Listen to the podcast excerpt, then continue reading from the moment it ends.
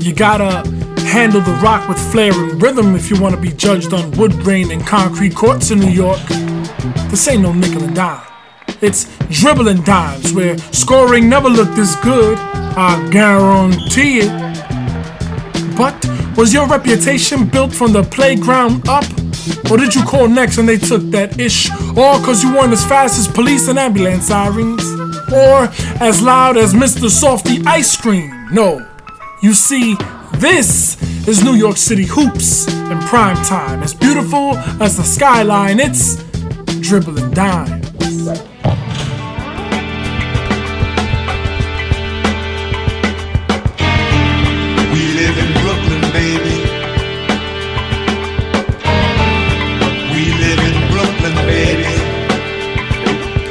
What's up, everybody? I'm sitting in a lavish law firm, ladies and gentlemen. Um, if you could see the views up in this piece, uh, they're breathtaking.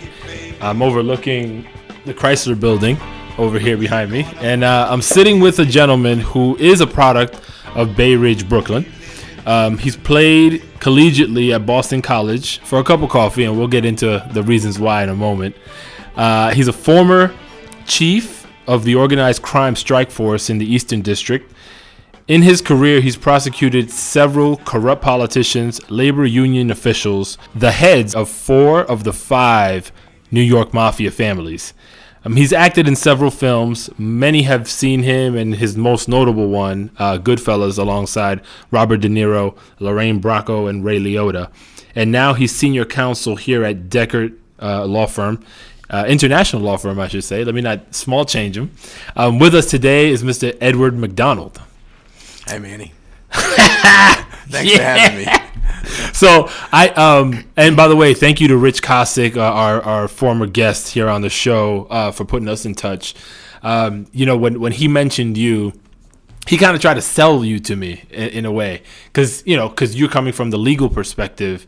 I guess for him it was kind of a long shot for what we do here, and as soon as he said. Uh, attorney play ball. I didn't care what else came out of his mouth, right?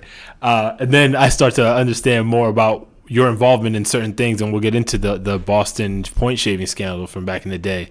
Um, and I was like, yeah, man, I would just love to kick it with this guy regardless, you know. um, so I appreciate you really making the time. Um, I know you're a very busy person, lit- litigating like crazy.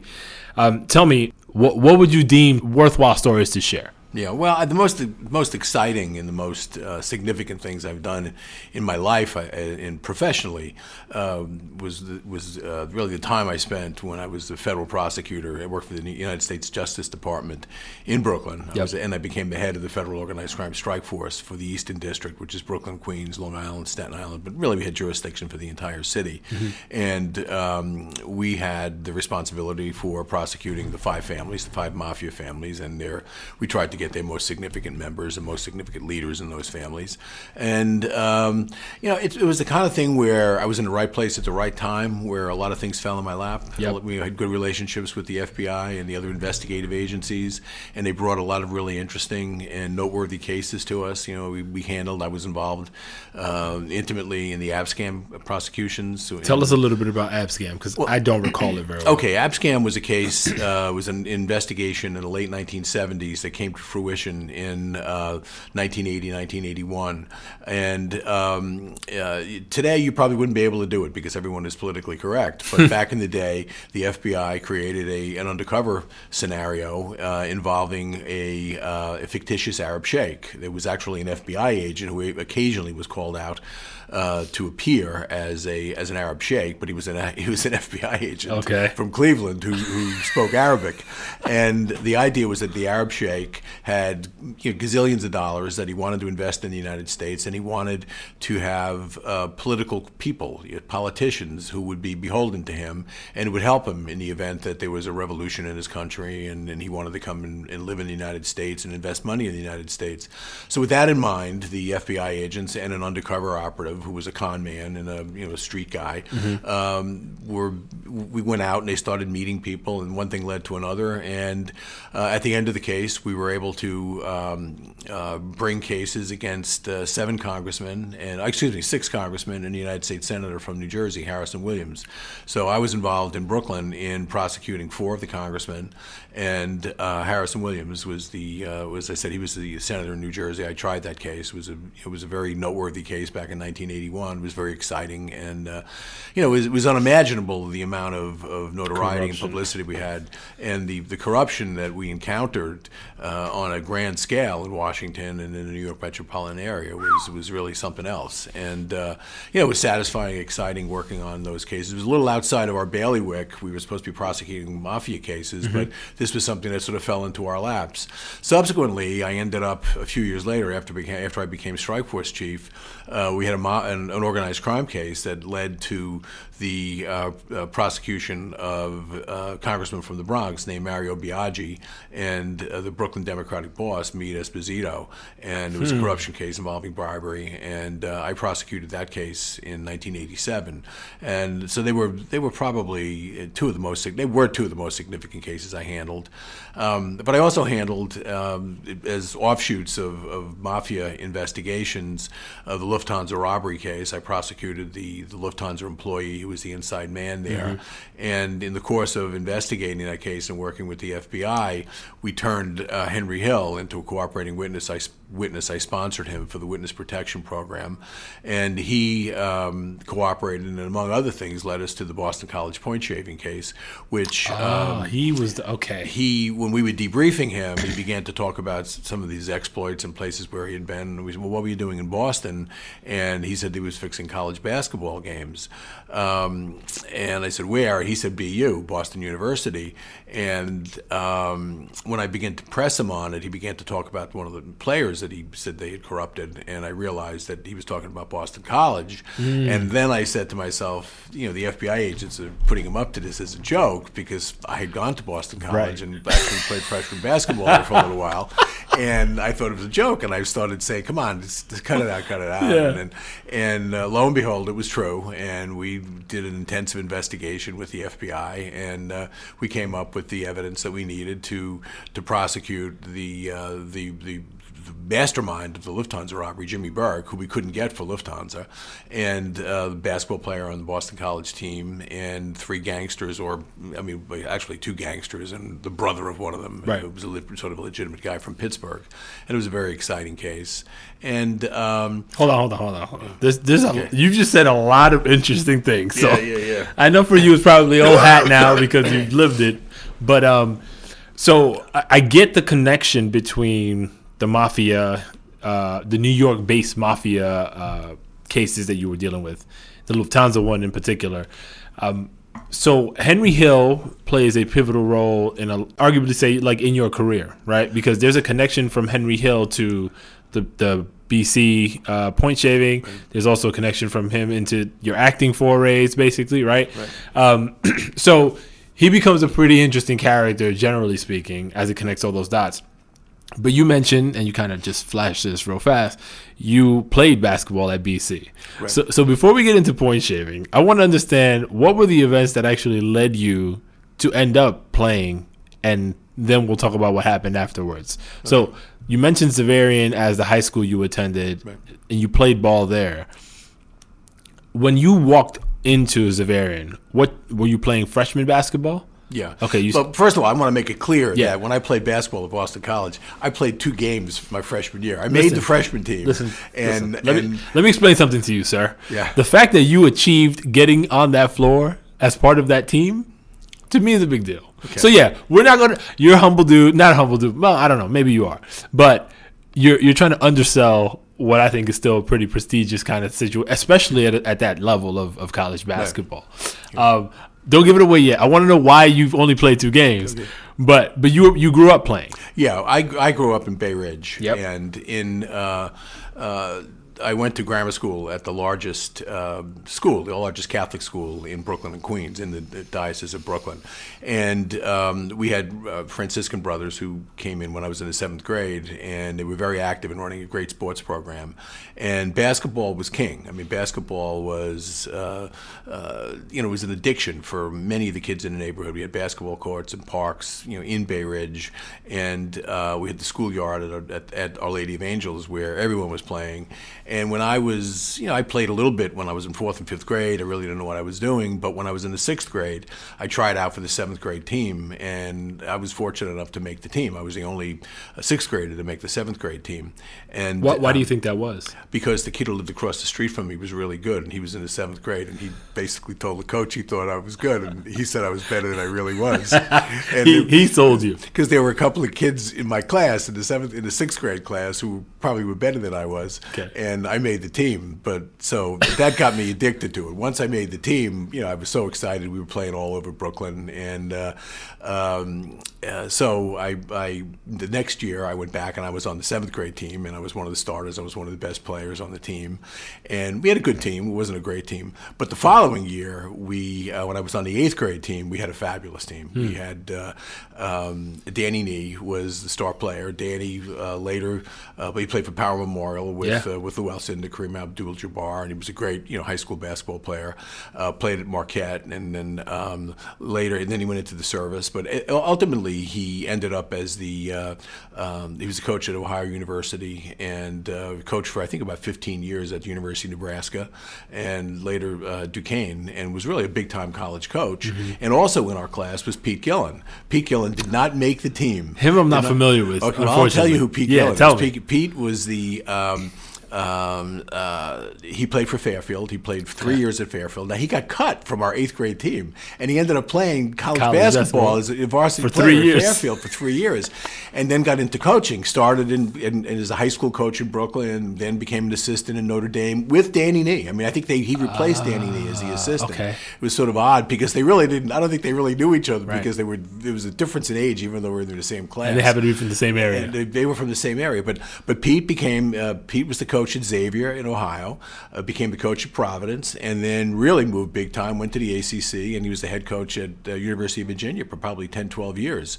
And he does some announcing now, and he's he's still in the game. He's still uh, he's he still- must have coached my, my buddy Majestic Mapp, I want to say, at Virginia. I think he did. I think yeah, he did that's- coach. The Virginia. Name now he- starts ringing a bell. Yeah, he had a coach. Uh, he had an assistant named Bobby Gonzalez. Yes. uh, who for a while I think was the coach at um, at Rice High School uh, in in Manhattan, up in Harlem. Is he still coaching high school? feel I like- don't know what he's doing. I'm not sure what he's doing now. He coached at Manhattan for a while. Okay.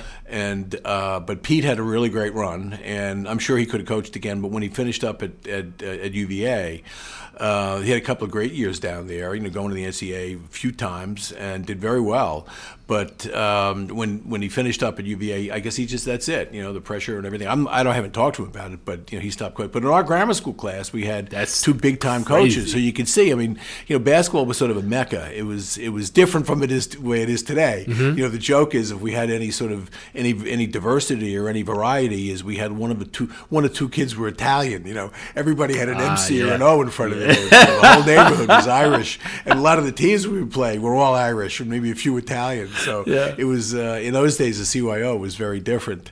Um, so we actually we had a phenomenal team in the AC, and we won the we won the Brooklyn championship. We actually lost to Queens for the diocesan championship. Mm-hmm. Oh, that sucked because And, there's a um, big rivalry between those boroughs. yeah, and um, uh, we were shocked that we lost because we were winning all these you know high school tournaments we were going to, and we were uh, we were doing pretty well.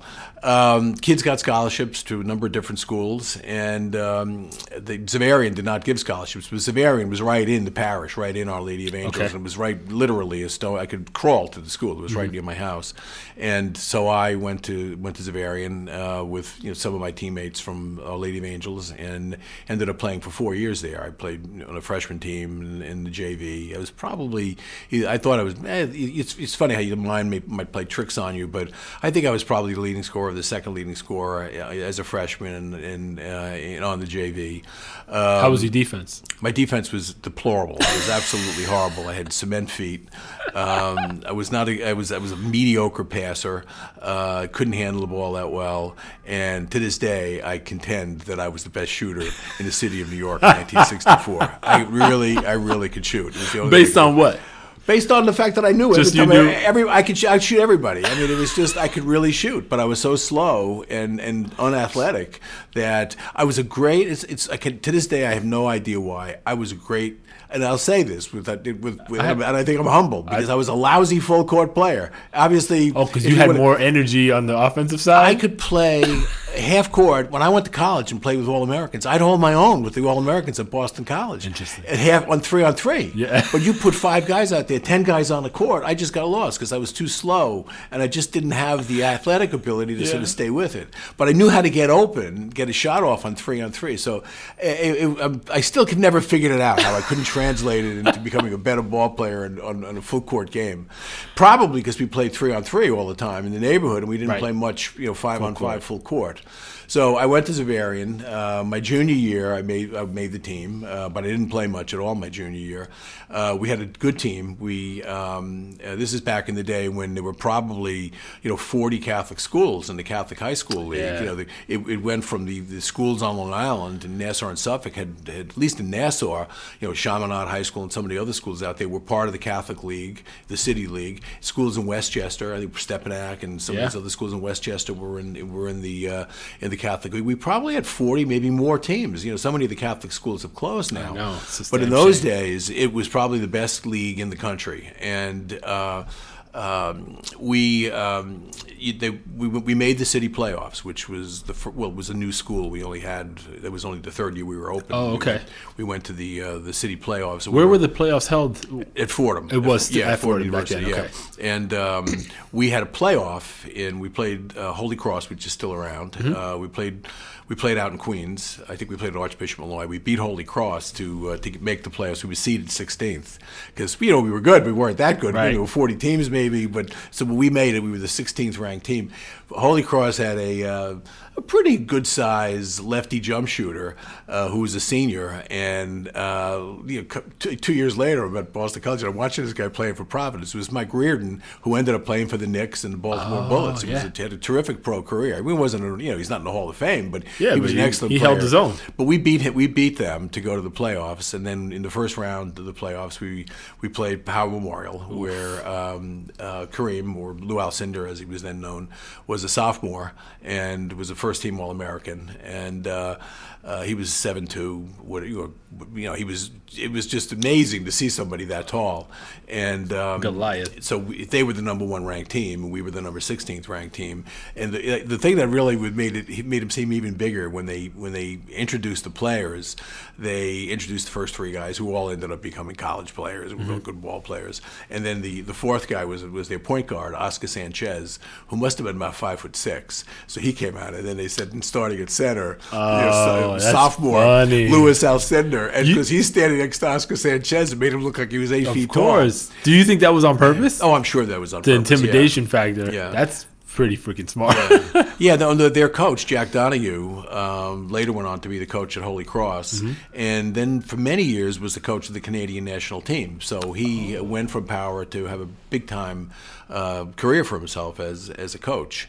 And Wow, um, didn't know that. so he knew he really knew what he was doing. I mean, he was he was playing all the odds, and and uh, so we tried to play the odds. We knew there was no way we could we could we could stay with them. We couldn't run with them. Our center. I was going to say, a, how tall was your center? well, um, he was a guy by the name of Mike Daly, and he could jump. He was, I mean, an incredible jumper for an Irish guy. Mm-hmm. And uh, he was 6'2", he weighed about 155 pounds, and he was covered Kareem. Ouch. Uh, so we froze the ball. And uh, the score at halftime was eight to eight, and uh, we ended up losing twenty-two to thirteen. And um, I mean, it's not crazy. It's not bad. It's, well, you know, I mean, it's a couple of breaks might have gone, uh, you know, the other way, but uh, you know, I, you look back at it as sort of kind of cheating in a way. Yeah. You can't freeze the ball anymore with the, you know, the, the the the clock. But uh, it was the only way we could we could compete with them. They were just so much better than we were. I mean, Danny Nee, who played with me in grammar school, was like the sixth or seventh man on their team, and you know ended up getting recruited, played at Marquette, Mm-hmm. and um, so I mean, this is a guy. He was a junior, but still, I mean, he was the seventh man on the team, Yeah, and they were loaded. And they were loaded. They probably had twelve guys play college basketball, you know, Division One college basketball. So, um, but it was a great experience to be able to say that you know I played against them. Well, I can't. Truth be told, I didn't play. I didn't get in the game, but I was sitting on the bench. I, t- I was in the layup. You watched line, against them. So I watched. Yeah. So it was uh, it was pretty exciting. And um, so the next year we went back, and and I was playing all summer, playing like a madman. I never stopped playing basketball.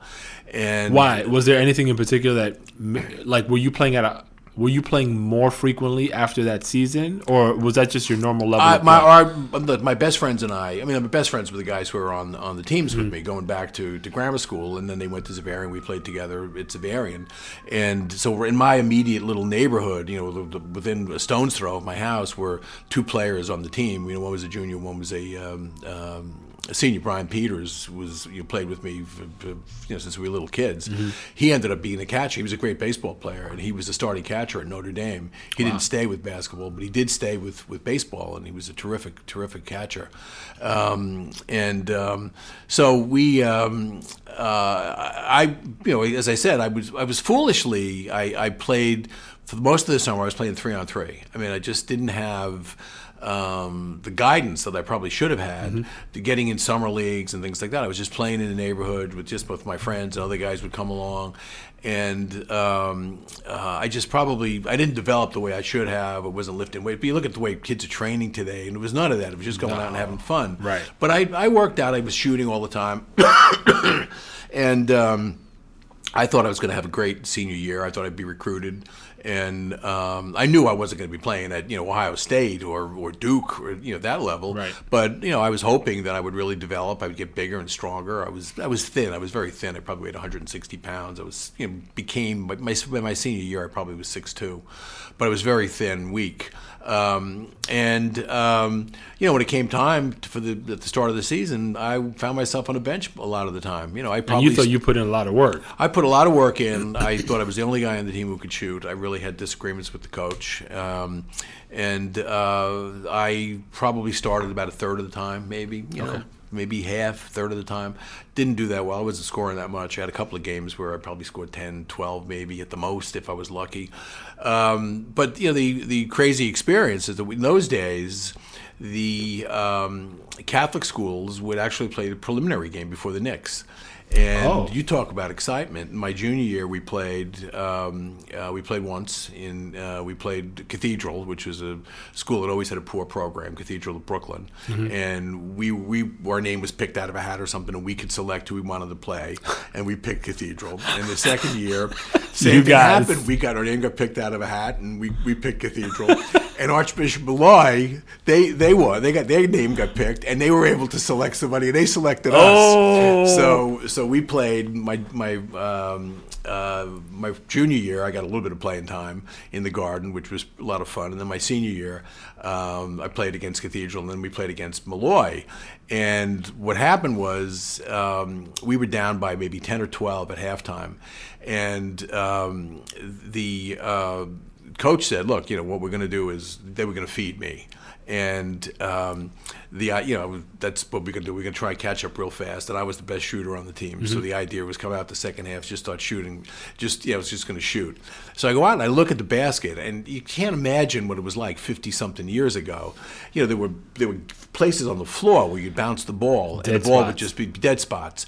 And I'm looking at the rim that we're going to be shooting at, and I see the rim is tilted to, to the side. Get out. So that on the right side, the, the rim is sort of Leaning. down. It's leaning down. And on the other side, the rim is leaning up. So I It's go like, out. it's like the I parks say- I grew up playing in. so so I'm standing there, right, and I'm putting. I got like I shoot like 15 in a row because it's like this is this is like a walk in the park, man. I, I can't miss because the stupid rim is tilted. So we go down. So the game the game starts second half, and Wait, so they were benefiting from? Was the other rim also as bad? No, no. Okay, so no. they were so benefit, so benefiting they were- from that. They well, the other room was the other room was fine, but we they had benefited from the Right, first in the first and I'm, half. and I'm sure you know Jack Curran was their coach. I'm sure he was Oh, sophisticated Yeah, he enough caught that. he caught it and he was scoring on. So I'm saying, oh man, this is great. So I go down, I'm standing. The guy on my team Tommy Mullins is saying, I says, Tommy, get on the other side. The guy they're going to feed me. He goes, What are you, crazy? He says, I want the tilt. and I'm going down, and they're giving me the ball. I'm on the other side. He wouldn't move. And I'm going, I, I, and I didn't want to call timeout. I didn't Right. know what to do. Right. So I'm standing, boom, boom, boom. I put up like five shots, five times in a row. We go down, and it clank, clank, clank. So the point guard is my best friend, and so we come out. The coach takes us out of the game. He goes out. He says, "Sit down, you clowns." He really got mad, and my best friend said something he shouldn't have said, Uh-huh. and the coach thought I said it. And it was like our third game of the year. Wait, when you And say something you shouldn't have said, like, it began with an F. okay, okay. All right. I mean, you can curse here. It's fine. right. Well, well, you know, but so he um, and the coach thought I did it, and and then my friend also threw a towel towards the coach. Oh, thinking- shit. And he thought that I did it. So for the next few games after that, I wasn't getting hardly any playing. Oh, so he didn't even uh, talk to you about it. He just No, no, the coach didn't say anything Wow. me about it. And the coach is still alive. I still see him from time to Oh, time. good. God I- you bless. know, but but uh, I really uh, was very upset. So I had a mediocre senior year, and uh, we didn't make the playoffs. Wait, sorry. Did Mullins benefit from that? Did, was no, he getting fed? No, he wasn't. So what the hell, man? I don't know. I, I really, you know, it's listen. We're talking about something that happened 55 know, years know, ago. it's hard to remember, but but I do remember that pretty well. And Mullen's father actually played. He was an original Knick. He played for the Knicks in, in the, the, first year. I think it was in 1947, 1948. Damn. And it wasn't like a big time player. I think he'd been a Fordham player back maybe before the war. Yeah. But was good enough to play in the Knicks. And Mullins was a great athlete, but was not much of a, whatever, wasn't much of a, he didn't like basketball that much. Right. But he was a really good athlete. Never played after after you know, BC. I'm BC, I mean, after Xaverian. Xaverian. But um, so, I, as I said, I had a pretty sort of mediocre season. I played against a lot of great players. Mm-hmm. I mentioned Mike Riordan, who played at, at, uh, at Holy Cross, who had a terrific club, uh, career with the Knicks. He, stood he his back. These are the great Knick teams he played Yeah, on. You know, yeah. they won a, in 1970, I think 73, they yeah. won the championships, and he was on at least one of those teams. And what they would do is they would they would put him in to commit an intentional foul. I forget exactly what the rules were, but they would call get one or something. They would call it, Yeah. and you could go and you could foul somebody, and so he would be putting. They put him in, give him some playing time, and he would just all he was was a guy to go in and commit intentional fouls. But when he got the ball, he started doing well, and he ended up, you know, he hit some probably ended, you know, scored uh, averaged ten points a game some years he played. You know, after he got traded by the Knicks, he went to Baltimore, Baltimore Bullets in those days Mm-hmm. they called them, and then they moved to Washington. So his He- inte- his original foray into the, on the floor was the bruiser, the yeah yeah. and then he converted his game into actually got, being he got more- the playing time, they recognized that he was actually He pretty good. And yeah. uh, uh, but as I said, we, we played against Kareem. We played against uh, there was a fellow named uh, Sonny Dove, um, Lloyd Mm-hmm. Sonny Dove. He played for uh, St. Francis Prep. Oh, Rich standing- brought him up. Rich mentioned him to Oh, me. he was a great player. He was just a great player. I, I once when when I was in high school when I was in college, I predicted he was a year ahead of us, and we BC played against St. John's um, in in the uh, actually we played him in the uh, the, the Sweet 16. We Oh, played okay. St. John's. We beat him down at the University of Maryland, and Sonny Dove was playing for them, and he was a great player. He was like probably second team All American, and I said, look, he's going to be the next Elgin Baylor. This guy's going to be great. Wow. And he basically he had like a four or five year career, I think, in the NBA, and really did not wasn't a great player. Yeah. Tragically, um, he got involved in, in, in a business. This is not the tragic part. He got involved in a business, and he he was funded by some people, and he was going to be the the the owner and the the manager of I think a television station in either Texas or uh, Florida. And it was at a time when it was the, the government was doing sort of minority re, re, you know, recruiting and trying Yep. to get more minorities to own television stations. And Sonny, I guess, you know, I didn't know him, but I mean, by all accounts, he was a very bright guy, and he was able to establish himself, and he was backed by some people, and he was going to take over this station. They had to get approval from the FCC, and in the mean that that year, he was a color guy. He was a color guy on the St. John's games. Okay. and was trying to make some money. He was driving a cab. And he was at the 9th Street Bridge in Gowanus, uh, right near where I live in Park Slope and he tried to make it before the bridge you know went up. It was a, drawbridge there, and unfortunately he went over the drawbridge and he went into the Gowanus Canal and died. I mean, it's one of the it's just such a horrible tragedy because here was a guy who was on the brink of really probably making a lot of money for himself, Yeah. doing really well. And, and I don't, as I said, I didn't know him, but everybody thought he was a great guy. Some of the guys I played with as a kid from the neighborhood played at St. Francis Prep and knew him, and you know, everybody just thought he was great. So, Wow. but he was a great ball player. And then you know there were a lot of other guys who you know played in the the NBA, had a cup of coffee or whatever, and uh, it, it was a lot of fun. You know, playing high school basketball. I wish I could have had a better career in high school. But you had it good enough where was you were a walk on at BC. So yeah, so Okay. um, when I it's it's funny, you know, I'll mention names and you might not even know, I their know. names, you Don't- know. But don't worry. I love to learn. Um, if you go back to the '50s, you know, the the most exciting basketball player in the NBA back in the '50s, maybe not the best, but the most exciting, and many said he was the best, was Bob Cousy, Yes, who okay. played for the for the Celtics, Celtics. with Bill Russell. And, He's from uh, Brooklyn, isn't he? no, he's from he's from uh, Jackson Heights in in Queens. Oh, I'm sorry, uh, it was at St. Albans. I think he's from St. St. Albans Albans, or okay. Jackson Heights. He went to uh, um, Andrew Jackson High School, Oh, okay. and then to Holy Cross. And um, he was born in Manhattan. He was born on the Upper East Side, but then when he was, he was a teenager, he moved out to Queens, and um, you know was just a, a great, great ball player. And when he finished playing for the Celtics, he was hired as a coach at Boston College, and uh, coached at. BC for probably seven years, and. Uh, there, his his first recruiting class, I guess, were juniors when I was a um, uh, when I was a freshman, and um, but he was recruiting. I mean, he was he was recruiting on a high level, and so when I went to BC, there were six guys in my year who Ku- uh, who uh, Cousy had recruited. One of them was Jimmy Kissane, who um, played at Chaminade in Mineola, played against me for four years in high school. He was in, in the Catholic League in New York, and uh, I remember when I met him, he, he was in my in my floor in my dorm my freshman year, and he came up to me and said, "Hey, I didn't know you were going here." I said, "You remember me?" Oh, I was so excited. we became good friends, and then of course when I was on the team for a while, you know, I, I became even better friends with him. So, So I- he he was one of those guys that was getting a lot of playing time. Oh, I mean, he was Okay, he he was, was like a you know when, when Sport Magazine used to pick the five best sophomores in the country because in those days freshmen weren't eligible to Right. play varsity. Jimmy Sane was one of the five best players as a sophomore. I mean, he didn't he wasn't you know he's probably honorable mention in the junior or senior year, Sure. honorable mention All American, but but he when he came out of out of Chaminade, he was first team All City with Alcindor and a few you know, some of Oh, the big name guys. But he was a great ball player. And you know other guys who were, on the team were really highly recruited. You know all you know all state in the states they came from. They were from Michigan. Two guys from Massachusetts. One guy was a great player, Jack Kvancz from Connecticut.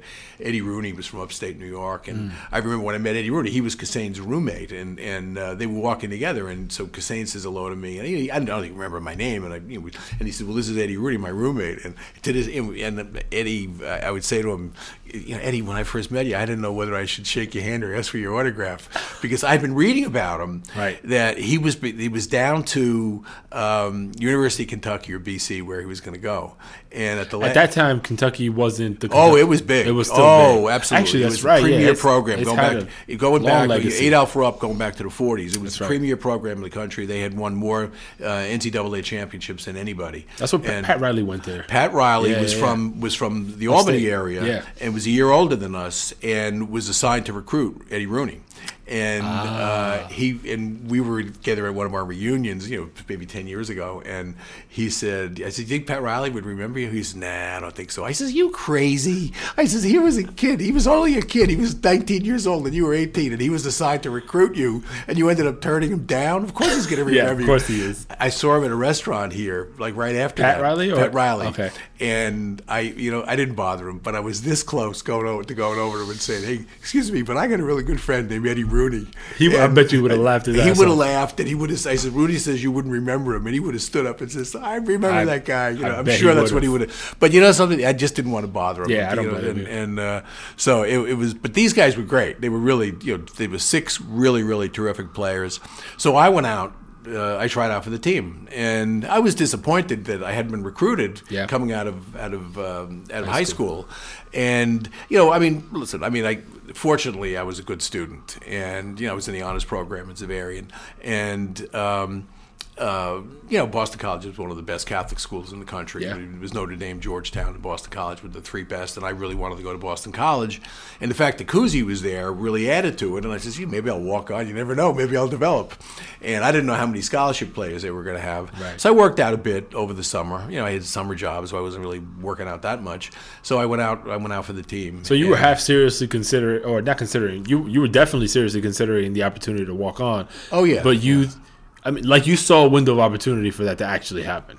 Right. I knew I'd have a. I knew I'd have a window of opportunity. If, if I at the tryouts, if I got open, I was going to hit jumpers. Yeah, yeah, and, yeah. And uh, Um, so. Uh, so I go out and I see that they got these, you know, they got six guys who are better than I am. Yeah. They're, they're recruited by all over guys from all over the country, and uh, but I make the team.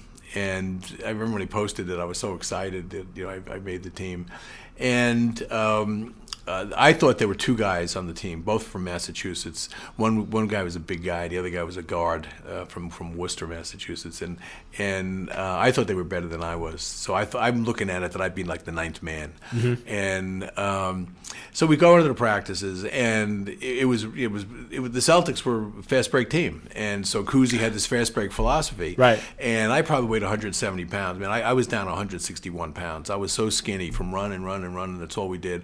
And I'd come back at night. I was exhausted from the practices, and I'm like, I'm saying, I'm not going to get any playing time. This is, you know, what am I doing this for? And um, and I'm looking, I'm saying, you know, they got six guys in my year, and they got, you know, like six guys who were a year ahead of me, and then the guys who were juniors are going to be seniors. And so, if I move, if somehow if I moved up as a sophomore and I was good, I still got like 18 guys who have been recruited, and I'm not going to beat those guys out. So Right. I'm not going to make the varsity, and, and I, it ain't going to happen. I mean, I did it for like a month and a half, and I just see I'm not getting any bigger, any stronger. I'm getting skinnier, and and all my friends. I'd never been away from home. I never did any partying or anything. We Right. went to an all boys school, Right. and and. Uh, you know, all of a sudden, the world opened up, and all the guys in the dorms, you know, they were all going downtown They're to doing it- Boston, living going it to up. parties and everything, having a great time. And my eyes are bugging out of my head, and they're coming back telling, you know, I'll come back for practice. Everybody's gone. Right. You know, all my friends, all the other guys I was hanging around with who weren't ball players, and I said, "Uh, I'm missing out. I'm, first of all, I'm not studying because I'm too tired. I'm missing out on the partying scene, and I ain't going to get any playing time. And so I went. I went to the coach, uh, Frank Power, was a freshman coach, and I, I said, um, "Could you, um, uh, you know, I, I'd like to see if I get some money. You know, I mean, I wanted to see if he give me a partial scholarship." Yeah. And uh, he said, yeah, "We just can't do that. You know, he's we love to have you play. I think you might be able to get some playing time." He's, you know, encouraged me to stay on the Sure. team, and I says, "You know, I, I just don't think I'm going to do it." So I played two two games, two freshman, two like pre preliminary games, Mm-hmm. and I took two shots in each game, jump shots from way outside, actually from the corner. Well, five pointers. yeah, yeah, they were from the corner. It would have been three pointers today, and I, I was one for two in, in the two games I played. So All I scored two points in each game. 50%, not Uh, bad. Lowell Tech, I think it was, and uh, and Worcester Polytech, where they they were you know small colleges, and, Yeah. and we played their varsities. They were they were like Division three schools, Okay. and, and, uh, um, and we killed them because our our six freshmen were phenomenal. Yep. The team finished. I mean, it's if I I was interviewed by a lawyers magazine one time, and they asked me if I had any regrets in my life, and they thought I was going to say something about how I handled some case. And Yep. I said, yeah. The only regret that I can think of in my life is quitting the freshman basketball team at Boston College. I mean, I really, really kick. I'm kicking myself. But why? So I, I can understand that, but also if you compare it, right? Like you, I feel like there was a level of maturity which is rare to find for an 18, 19 year old kid. It's like Well, I was 17. You know, Even- guess- even I- more. That's that's the other thing that killed me because you know I was I was young when I graduated from high school. Yeah. I should have been back a year, but that's a whole other story. because like uh, you were there to handle your business. I mean, they weren't paying you to go there. You were coming out of pocket to pay tuition. So you looked at you did the math really. I I couldn't have done that. I would have been there trying to figure it out on the basketball side, even if like that that glimmer of hope. Yeah, but there wasn't any glimmer when I looked at the the fact that they were all Americans. From you know, I mean, Willie Wolters played at the Bishop Loughlin was a year ahead of me. He was six eight. You know, I mean, I'm not going to beat out Willie Wolters. I mean, it was ridiculous. These guys were recruited all over the country. You know, they were recruited. These guys, and you know, my the guys, the juniors. Cousy had six scholarship players like each year, and so I wasn't going to get any playing Yeah. time. So, and then we guys coming up, you know, behind me. As it turned out, there were only two scholarship plays in the year behind me. So maybe if I'd stayed with it, and, but I don't think so. But the team was 22 and 0. And you know there weren't any rankings. You know they would be like informal rankings. Sure. It was probably the top, you know, top five programs in the country. And then when we went on, you know, when they went on and, and played varsity the next couple of years, we we went to the uh, the NCAA's twice, and that was when they only had 20 teams going to the NCAA's. We went to the, the Sweet 16 or, or the Final Eight. We lost to North Carolina in the Final Eight. So did you And, just uh, support the team after that? Oh yeah, I mean, I, you would, I went down to Maryland. I would travel around, go to games to see them play. I mean, I, you know, they were my friends. They were your guys, buddies. You know, and you know, I played with them like you know in half court. I go down and play with them. You know, sometimes when we go play full court. So I would I would play with them. I'd still play. You know, and sort of stay in shape. But uh, uh, I really supported the team. I was a real real fan of BC basketball. But uh, but I, I really regret it. And the funny thing is is that you know when when I tried the Boston College point shaving case, the tabloids in New York they got wind of the fact that I had played uh, freshman basketball, two games. Mm-hmm. Yep. You know, but that didn't that didn't change their mind. You know, I by the time Jimmy Kissane, who was the All American in my year, he said to me the next reunion, he said, "Man, if that game, if that trial lasted one more week, you would have been an All American."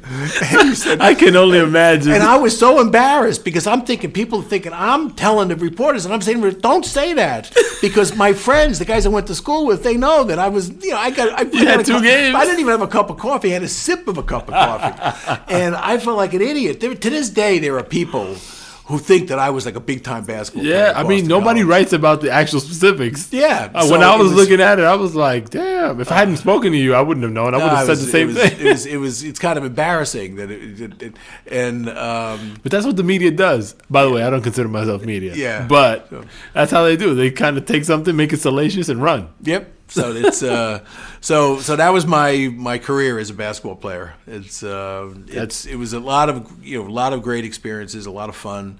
Um, you know we. Uh, uh, I got to play against some really good ball players, and guys ended up playing college. A few guys played in the NBA, and uh, you know, I think my experience in playing basketball is, is I use that as a motivating factor. You know, Mm-hmm. it's something to motivate me in trying to in, in trying to make something of myself as a lawyer and to be successful. You know, I'm a litigator. I'm not a corporate lawyer. You know, I don't do trust and estates. I don't do tax work. You know, I go to court and. Um, uh, it's it's competition. It's just like playing basketball, and uh, and I sort of use that as a way to motivate myself. You know, the experiences I had as a basketball player, and the disappointment that I had. You know, I mean, I felt that my coach screwed up and didn't showcase me. Uh, didn't Your play high school me more. My high school coach, Yeah. yeah. And I thought I should have played more. And I thought that if I had an opportunity, and because of the way I could shoot, I think I would have done well.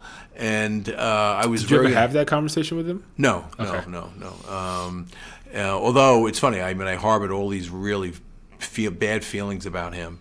Um, but I mentioned the tabloids. You know, when even the, even the New York Times went out and, and, and interviewed him when I was trying the BC point shaving case, and so the Times, the Post, the the uh, the Daily News, they all interviewed him. Wow. And man, he just lied.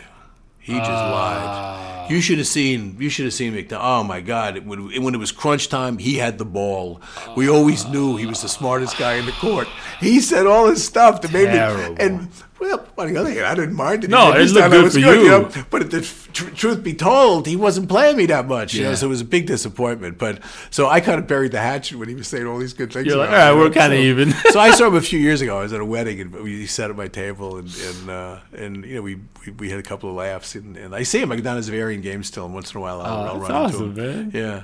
So, What was his uh, name? John Woods. John, John Woods. Woods. Yeah. All right, in case uh, I ever run into him. Yeah. It's, uh, That's so. So let's transition a little bit because um, so the point shaving scandal. I know that's probably you had already been an attorney for a little while.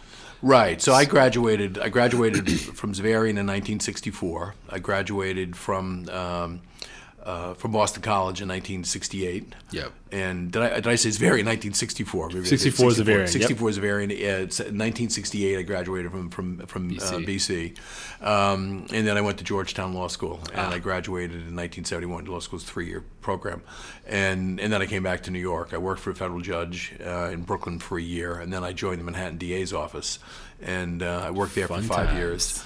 And yeah, I did a lot of street crime cases. And Was that sorry? Was that your choice? Obviously, there's choice in this, but because you specific, not specifically, but for the most part, you're tied to a lot of mafia centric uh, Yeah. cases. Did you actively seek to be a part of those? Yeah, well, when I graduated from law school, I, I worked for a big law firm, a big New York law firm in the Washington office, and I had an opportunity to work there. And I had opportunities when I finished my clerkship. You know, I did okay. I did. I had good grades in law school. I mean, I wasn't you know number one in my class or anything like that, or even you know in the top ten percent probably. But but I had good grades, and I ended up getting a clerkship, which is a prestigious thing to get when you get out of law school. Uh, was then and it is today, and. Um, uh, so I had some opportunities to go to big law firms and you know make you know a significant amount of money, more than I would otherwise have made. But I I um, I had very sort of left wing politics, and uh, I was very much anti war and pro civil rights, and just you know was pretty much of a leftist, and I just had these attitudes that I didn't want to work for for a big corporate law firm like I ended up doing and like I'm doing now, and. Um, uh, I wanted to do something in public service. And some people said, well, you're not prosecutors, not public service. You're putting poor people in jail. Well, not necessarily. Right. And so um, I went to the Manhattan DA's office and I, I worked there for five years and got a lot of experience.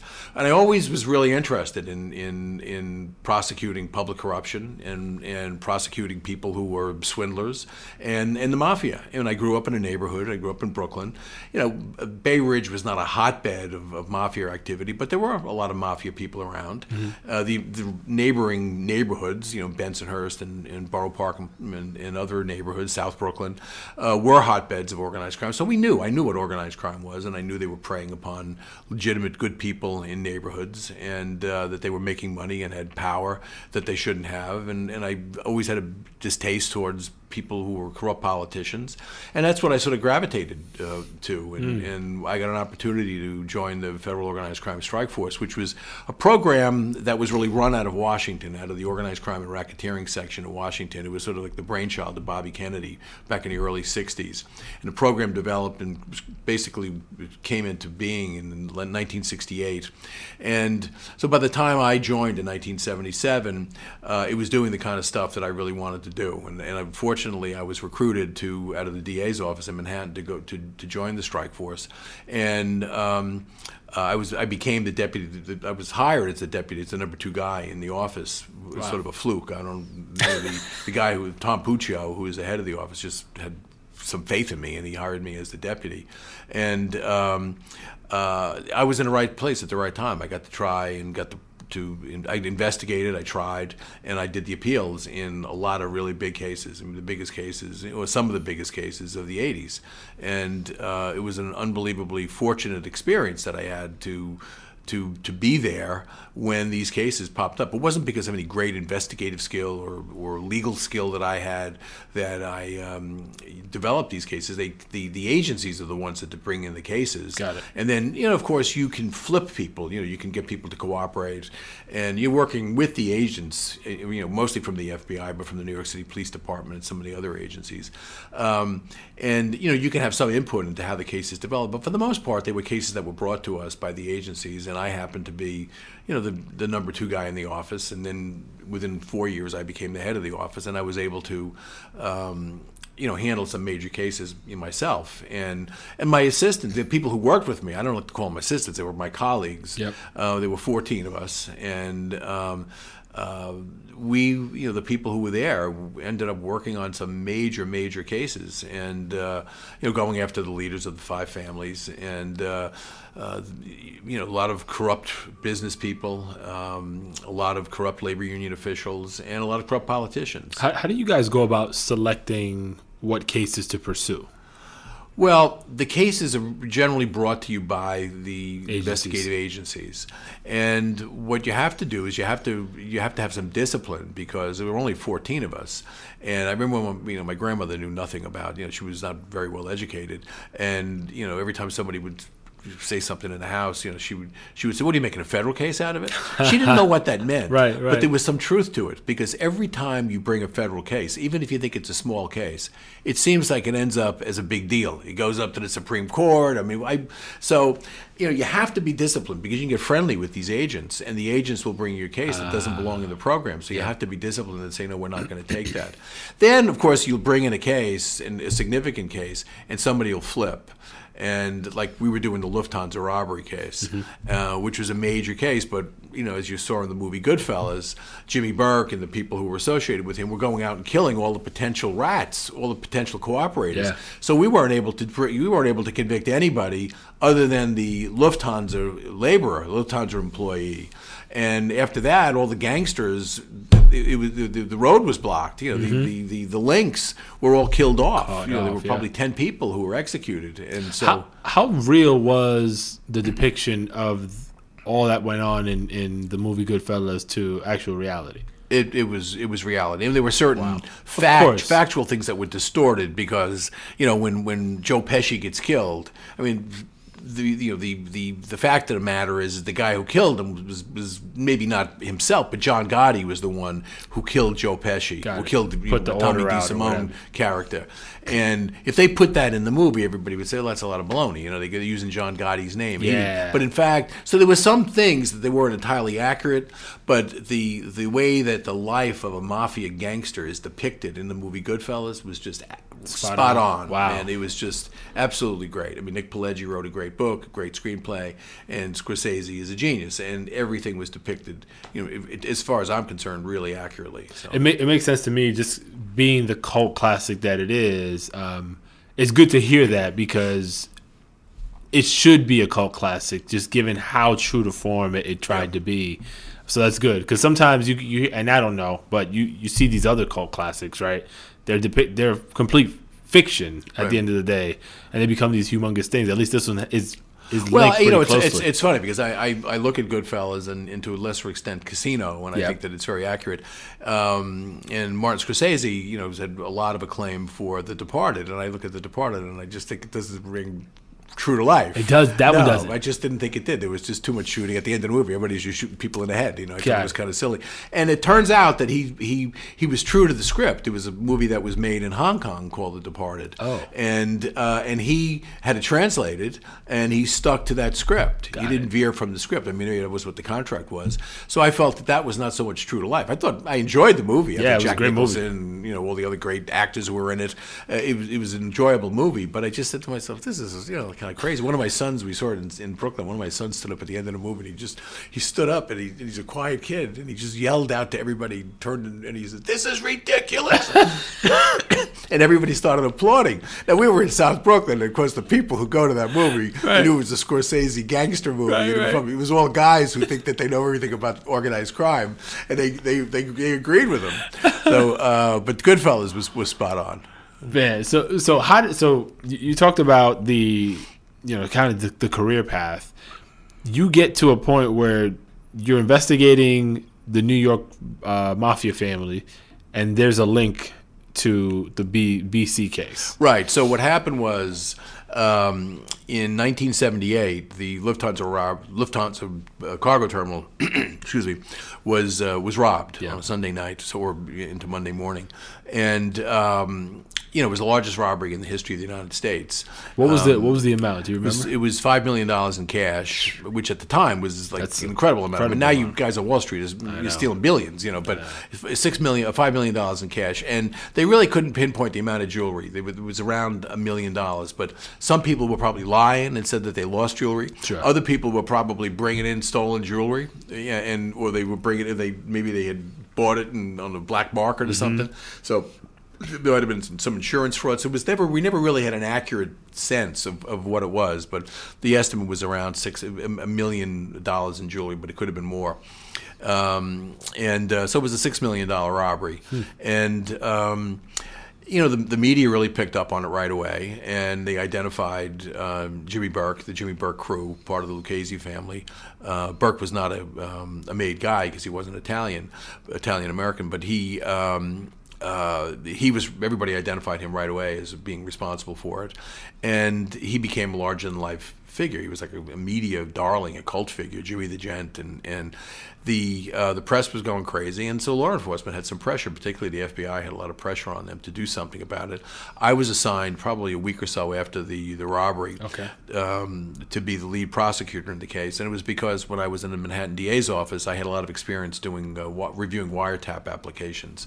So we knew that we thought we would need electronic surveillance in order to get the the, the culprits, and um, uh, so that's how I was assigned to the case because of my expertise with electronic Wires. surveillance. Although the wiretapping never really led to anything, um, and so quickly we went on two two tracks. We went after the inside man. We I, we were able to identify the inside man. The, the agents were able to identify him pretty quickly. Right. We, so we were trying to get him to convict him and get him to cooperate, and then uh, we were going after the uh, Burke and the guys who executed the robbery.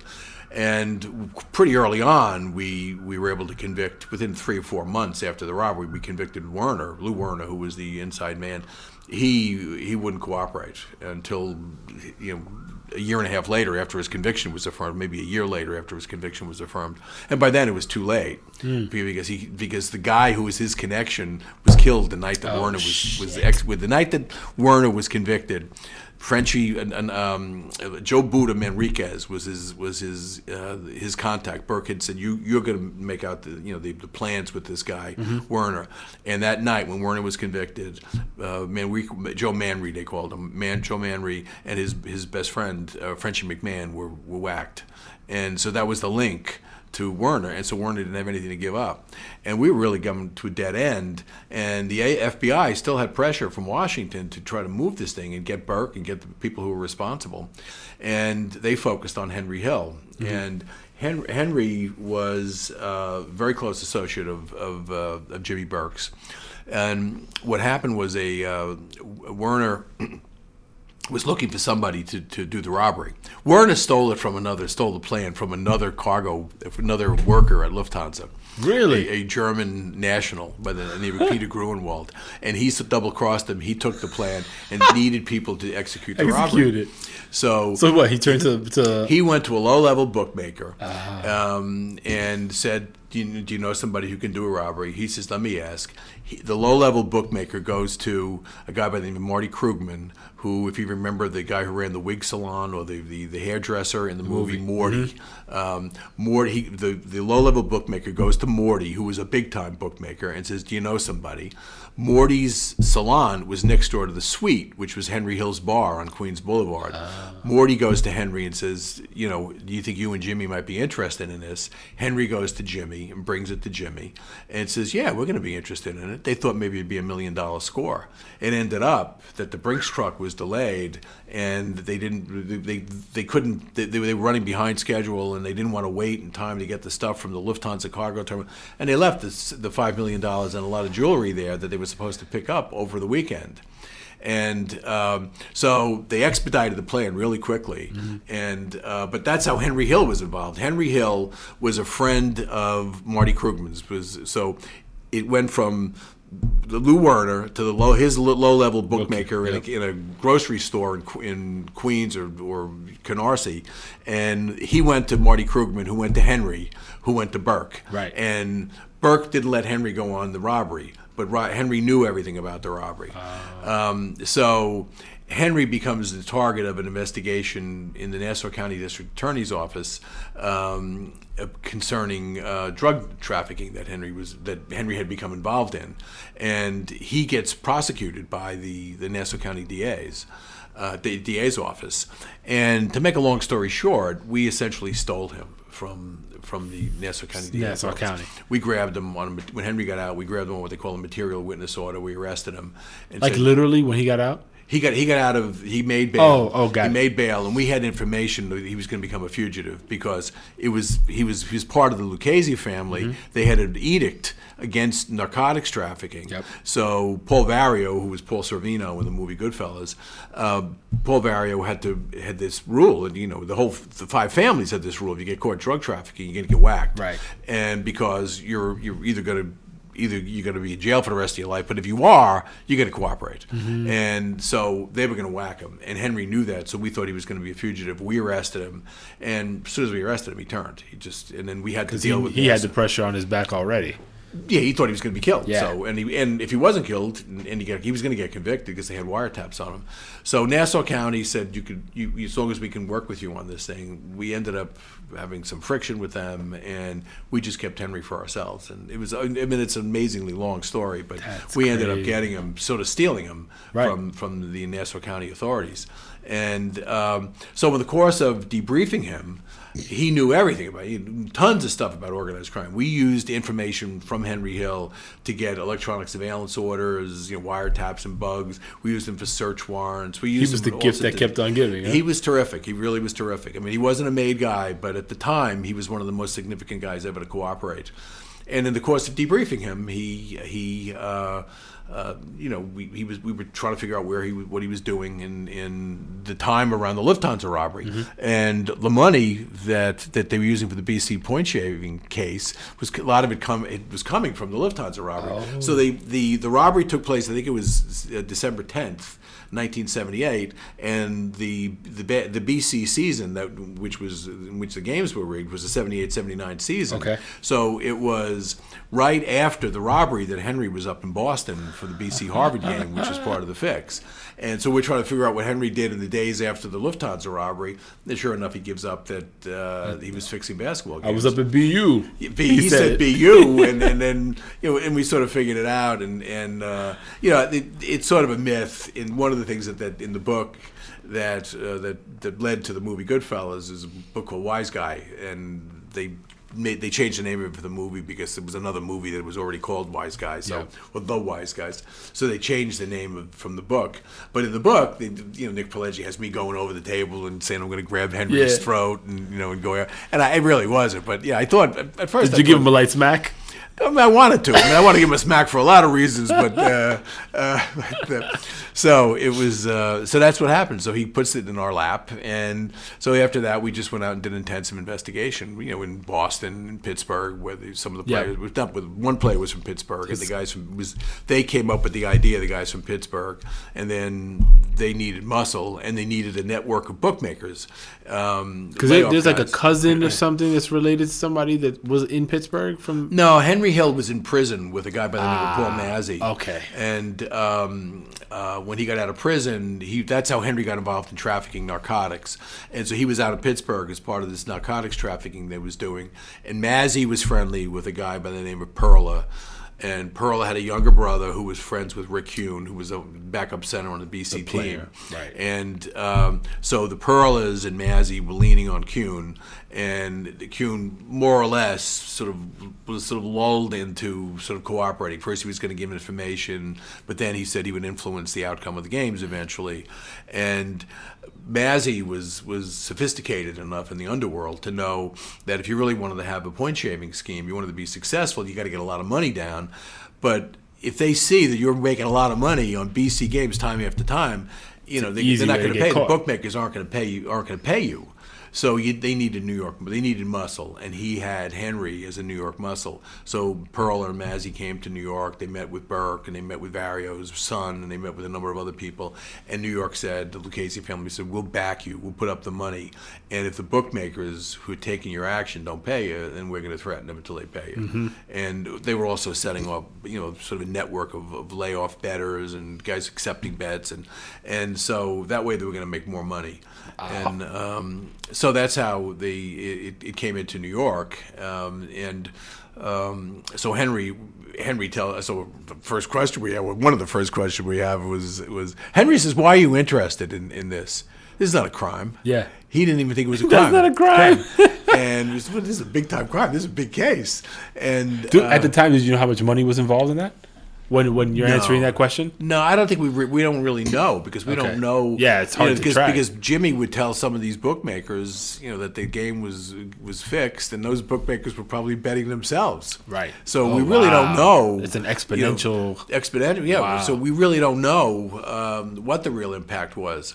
They ended up. They ended up that they. I, I called them at the trial. They unfortunately for them for the for the for the betters, they turned out to be the gang that could shoot straight because they were supposed to be keeping it under the margin of victory and under Mm-hmm. the line, and more often than not, they were going over it. There would have been more than a point spread. So the betters were losing We're money. losing, yeah. So um, uh, it, it was it was it was it was very interesting. The investigation was a lot of fun, and in fact, you know, to this day, I mean, I've written like two chapters of the book, and I keep saying I got to get back to it. I got to get back to it, but I really want to write my memoir about how you know use it as a as a way to explain how federal prosecutors investigate cases with the FBI. Yeah. and how we did it in that case. And there's a lot of you know a lot of really interesting personal stories in, in, you know involving the people who were involved and and I mean, a lot of human interest stuff. There's a book that's that are written about it, but you know, all it is is a summary of what happened at Yeah, trial. doesn't and, do it know, all I the could give it a perspective and you know talk about my dealings with Henry and my life with Henry. I stayed friendly with Henry and in touch with him until he died,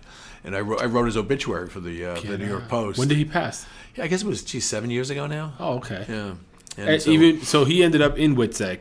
And he was in WITSEC for just a couple of years, Oh. and then he blew it. He just kept blowing his cover over and over again. And, uh, he's so crazy. He comes in here. He he he. Um, uh, at one point, the second place he went to was outside of Cincinnati in Kentucky, in the suburb. Out, Kentucky is adjacent to the Cincinnati on the Ohio River, and um, he was living in Kentucky. And he was he bought some horses.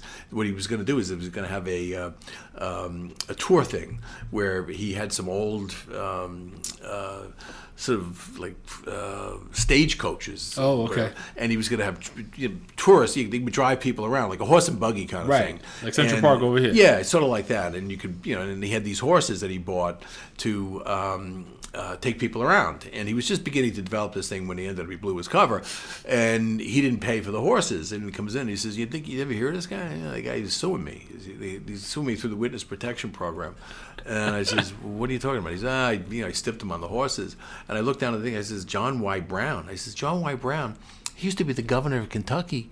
He owns the Boston Celtics. He was a very wealthy guy. He owned the Boston Celtics from that period in the early '80s. Yeah. I said, "You got to be kidding me, Henry." I, mean, you just everything he did Was some- story. a movie. It was, it was yeah, it was crazy, but it just it just nutty, nutty stuff. And he, he's a character, but. Uh, you know, was had a substance abuse problem, heavy drinker, narcotics of every different type. I mean, I don't even think he knew what he was taking half the time. But, It's interesting that you you guys established a friendship uh, through all of that.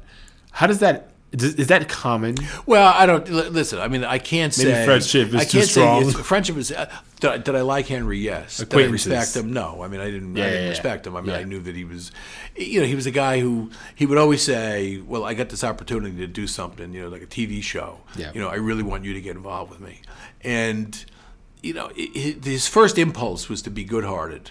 His second impulse was to forget about you. You know, and Ah. it, in other words, if he but if he thought through, but his second impulse was because he was probably high on drugs. right. So he was a good-hearted guy in many ways, but he was also a swindler, Mm-hmm. and I'm sure you know, he stabbed a lot of people in the back. And and uh, but i- i- people often ask me about him, and I say what, what's interesting is that everybody liked him.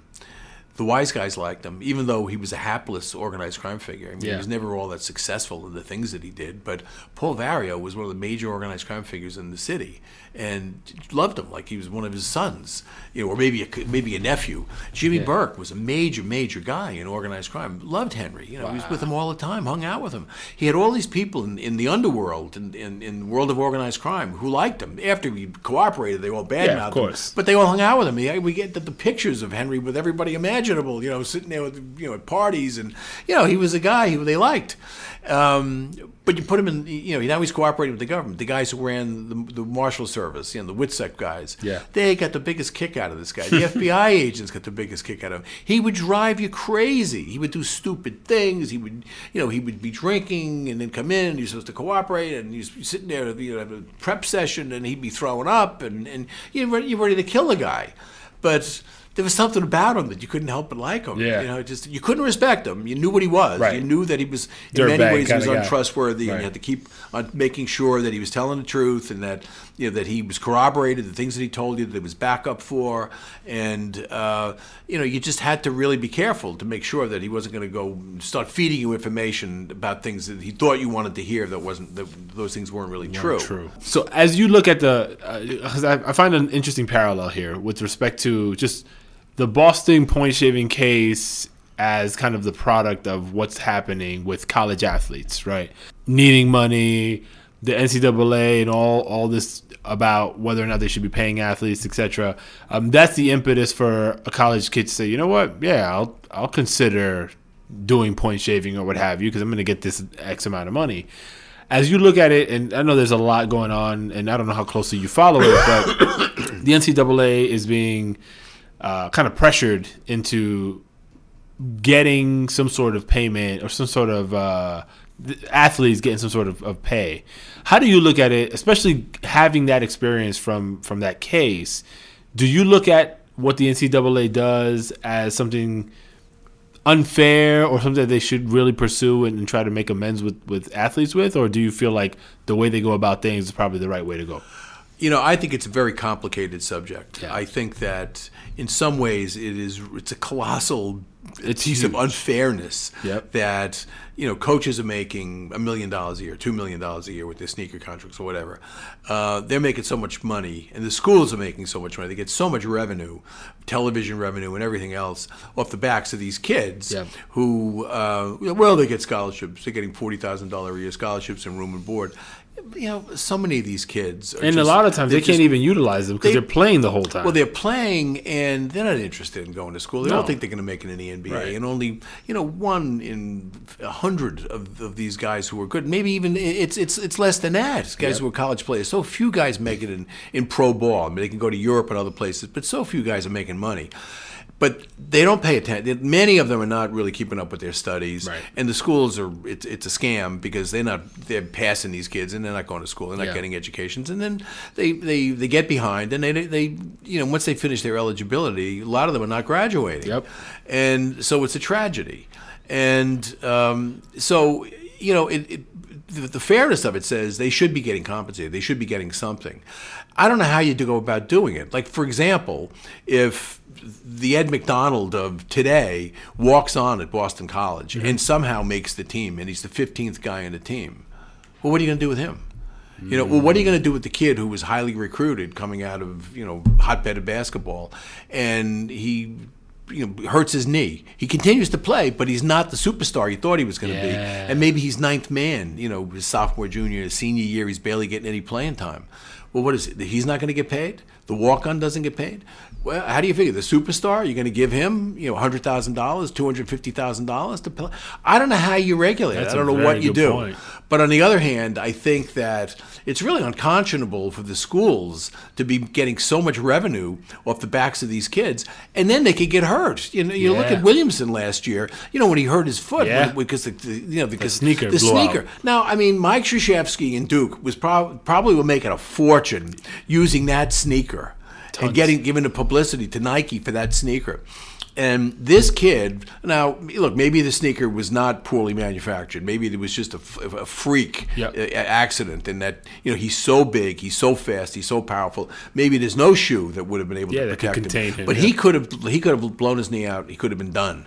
And while he was in college, making nothing. Yep. And so you look at that and says, okay, so I'm I'm going around in circles because I don't No, have an a- it's- answer. it's a I debate, I think they should get something. Something. And I don't think the I don't think the free market uh, should should really sort of dictate what they get. I think there should be some limits. On the other hand, maybe they should be permitted to market their names. You know, they could sell T-shirts or whatever. And and, and uh, I don't know whether they should be doing endorsements. Right. Um, but you know, if, But self-promotion why of should, their brand. Why should the school be selling jerseys with the name of the player on there, and the school makes the money, and the kid doesn't make the money? Yeah, it's- So I think there should be something.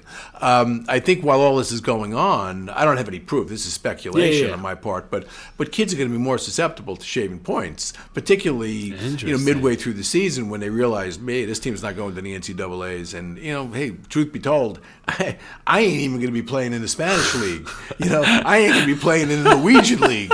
You know, I just ain't going to happen. You know, my career is done, Right. and uh, I might as well see if I can cash in a little bit. You know, and and you know, the guys on the team, geez, these guys are going to be making multi-million dollar contracts, Right. and I ain't making nothing. And some I gotta some guy, mine. you know, some guy who uh, I know from home, you know, who was the bookmaker down the street or the drug dealer, and you know, in the neighborhood. Those guys are leaning on me because they know I'm getting some playing time. I'm Right. playing 20 minutes a game. I can affect the and, game. and I can affect the game.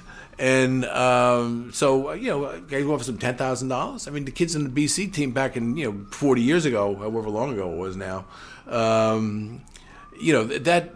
They were getting five thousand. Was it five thousand? Three thousand, I think. Three thousand dollars. A lot of money. It was a lot of money in those times. But so five thousand dollars, you take a kid who's impoverished, and they say, well, you know, you got a scholarship, you know, but the kid's a scholarship. When are they going to graduate from this place? Yeah. So he he's going to be susceptible to that. I think you know maybe maybe it's not maybe the you know I used to go out to St. John's every year for I guess seven or eight years I went and then I went to the Nike All American camp that's how I met Rich Kosick Yep. and um, uh, I would talk about you know how you have to be careful you know, because look, you got to recognize you're not going to play in the NBA. You got to go in there with that mindset. Even if you're a great player, you got to win. You know, you might be, you, you might be Williamson or you might be um, uh, Barrett. Yeah, yeah, Barrett. You might be a superstar, and you know, all right, well, I'm special. Yeah. And in fact, Barrett's father, I think, was one of the kids was listening to me when I went out to St. John's. Oh, His that's father was playing for Yeah, St. John's. yeah, I think he was one of the guys. Rowan Barrett. He was. Yeah, he played for St. kid, John's, yeah. And um, um, but the uh, you know, I don't think that my going out there. I don't. I don't think that I never heard of anything going on at St. John's. Right. But my going out there, I'm sure did not. Ch- persuade them not to do. It. They shouldn't do it. Right. So I don't know how you you you enforce it. I mean, the kids is going to be susceptible to it. It's it's. Um, uh, it, it's it's it's a tough thing. So I, I would come down in favor of paying them, not a thousand dollars a year. I mean something substantial because they they they they should They be bring in a whole lot of money. And I, but I don't know how you differentiate It's- between the star and and the 15. You bring up some really good points. You have to factor all that in in order to come up with a number that makes sense. Now, you know, if, if you have, I mean, I, I'm, I'm going to, you know, sort of joke, but, you know, well, what are you going to do if you have, a, you know, like two or three walk-ons going to make the team and, you know, you're going to make it $100,000 as a walk-on? I mean, I, I think guys are going to get stabbed in the back. Yeah. going to be killings Yeah, on campus. yeah, yeah, yeah. Somebody's gonna get smacked around for sure. well, Ed, man, look, it's been a pleasure. I thank you so much for sitting down with us and sharing your story. I know we could talk forever. Yeah. Um, but I really appreciate you doing that now. And and to Mrs. McDonald, thank you for allowing him to be here with me. It's, uh, I always got to give the wife props. Yeah, okay, well, she's, she, she's probably ready to fall asleep now. We got, we got five grandchildren. We live in Brooklyn, baby. We live in Brooklyn, baby.